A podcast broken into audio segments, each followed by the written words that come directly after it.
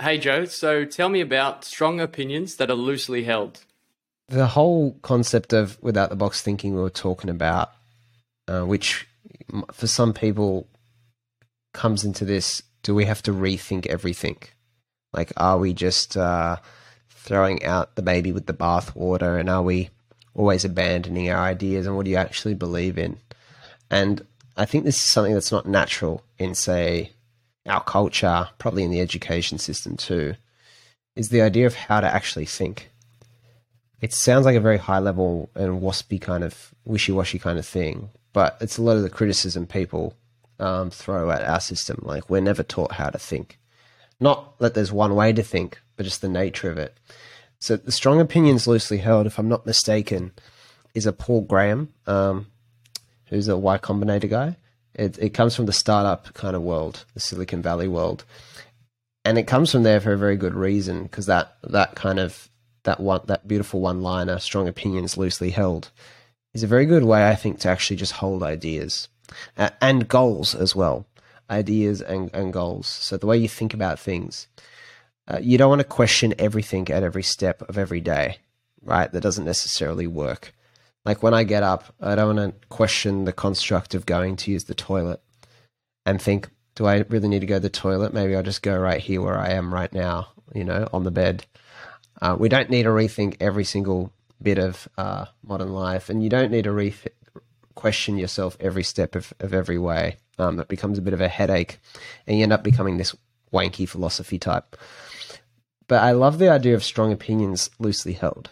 So when you argue something, you want to argue it with conviction and clarity, right? For example, the views in this podcast, the views in this podcast, especially that I espouse, are very kind of specific. They're very direct. You know, they might be a bit out there, but I wouldn't say that I'm married to any of these ideas here. Like, I would very happily be shown by you or someone else the error in my thinking. And in fact, that happens all the time they're actually the people I try and seek out, the people who point out the errors or the limitations in my thinking. So the opinions are still strong, but it's a paradox because you hold them loosely.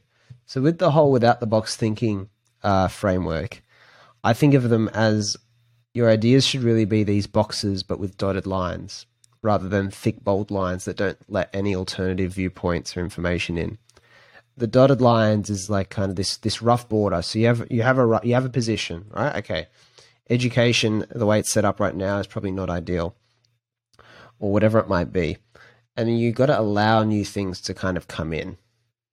You still got to allow new things and new perspectives come in. You can't just take a position, argue it, and then lock that in. That's the problem I see being made a lot. It's why a lot of young people who start out as innovators uh, often become the stubborn old people and they come out the very thing they sort of rebelled against. Albert Einstein's a good example of that. His biggest breakthroughs and where he really hit it big was when he was our age, when he was 27. And then they say that the last couple of decades of his life, he was he was very stubborn, you know, refusing to accept the the views of say Niels Bohr and all these people, um, and and the quantum physics stuff, which I don't pretend to understand. And uh, you know, people get really stuck because they believe they've invested so much in a particular box, a particular idea. Normally on the identity level, if that makes sense. Uh, people invest a lot if they if you've spent 20 years working for a particular political party, or you spent 20 years working for charities, or you, you've spent 20 years as a, a teacher or something like that. It's very easy to, to really identify with, with something you've put a lot of time into, or a way of thinking, or a religious belief, or something like that and therefore you close yourself off to any alternatives or anything that contradicts your worldview. Whereas you don't need to have a like you don't need to have an overly impressionable worldview, which is to be too easy to kind of influence. You need to be able to filter, but you can't be shut off. So that's the paradox if I say strong opinions loosely held.